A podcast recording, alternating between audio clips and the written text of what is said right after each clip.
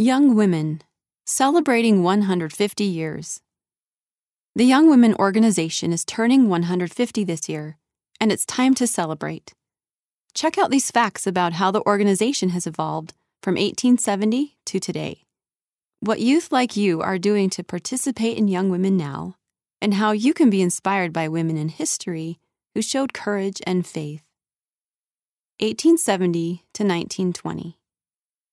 Name The Young Ladies Department of the Ladies Cooperative Retrenchment Association is officially organized on May 27, 1870, under the direction of Brigham Young. The name is changed to Young Ladies Mutual Improvement Association in 1877. Organization and classes. The Beehive Girls program is created as a summer program for girls age 14 and older. Improvement and recognition.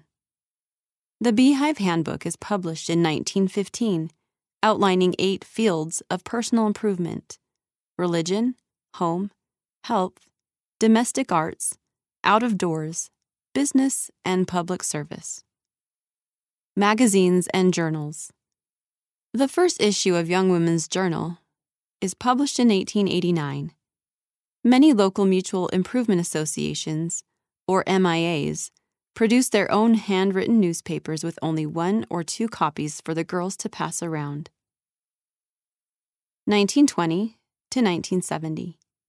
Name The Young Ladies Mutual Improvement Association changes to the Young Women's Mutual Improvement Association in 1934. Organization and classes. There are two classes Beehive Girls for the younger girls, and Gleaners for the older girls. The age of entry into the program changes from 14 to 12. In 1950, the Mia Maid class is introduced. Improvement and recognition. The Golden Gleaner recognition marks the highest achievement young women can earn in the program. Magazines and journals. The Young Women's Journal merges with the Improvement Era magazine for all youth in 1929. 1970 to 2019.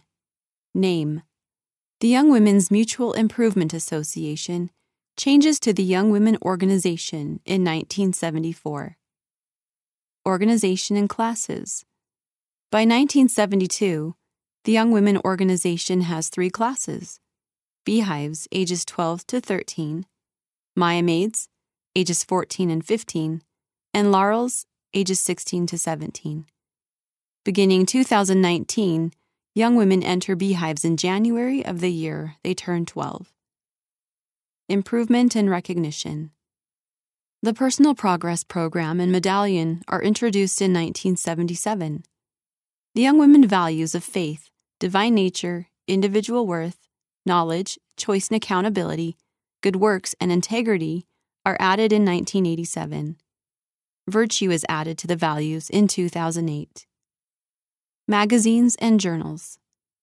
The New Era magazine for youth begins publication in English in 1971, and the Liahona provides articles for youth in many languages. 2020. Name the name remains Young Women Organization. Organization and classes. Classes are organized in each ward or branch according to its needs and identified by the unifying label Young Women.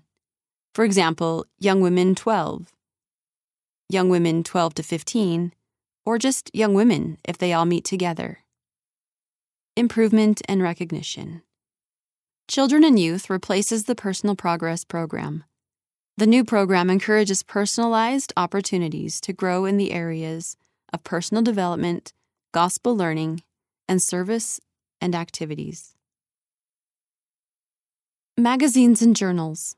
The New Era magazine for youth nears its 50th anniversary. Haven's Helping Hand.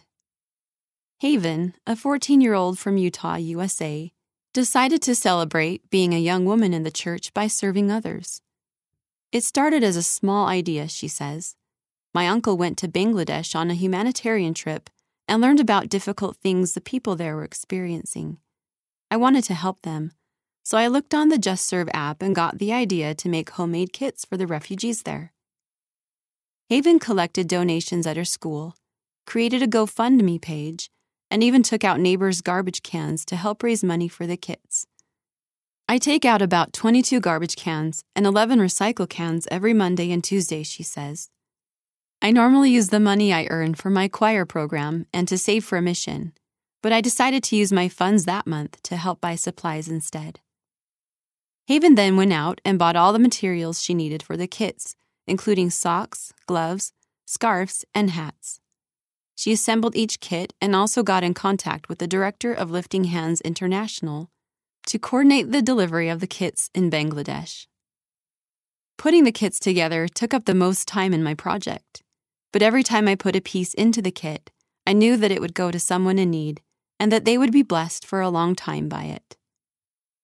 By the end of her project, Haven felt her confidence build in her ability to serve I learned from this how much help I can be if I try my hardest. I also felt compassion for the people I was helping, which helped me feel closer to the Savior and feel some of what He feels for us.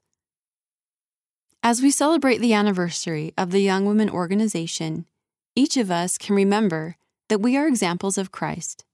Like Haven, we can be a big help to others when we try our hardest to serve as He would. Fun facts.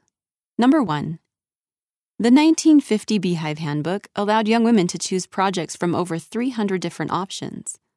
Some of those projects included caring for a hive of bees for a whole season, keeping the house free from flies for two weeks, or clearing sagebrush from at least one half acre of land.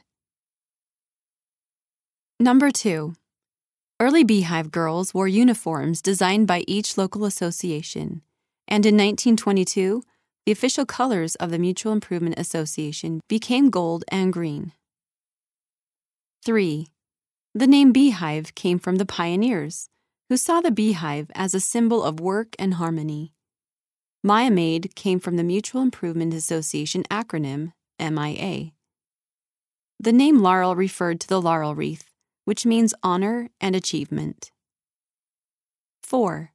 Between the 1940s and 1960s, Young women could earn emblems they sewed onto a felt band called a bandlo, which they wore across their chest. One requirement to earn an emblem was to strive to get your full nine hours beauty sleep each night this month. 5. General church membership increased from about 110,000 people in 1870 to more than 16 million people by 2020. Think of how many young women there are around the world now End of Young Women, Celebrating 150 Years. Read by Kara McClellan.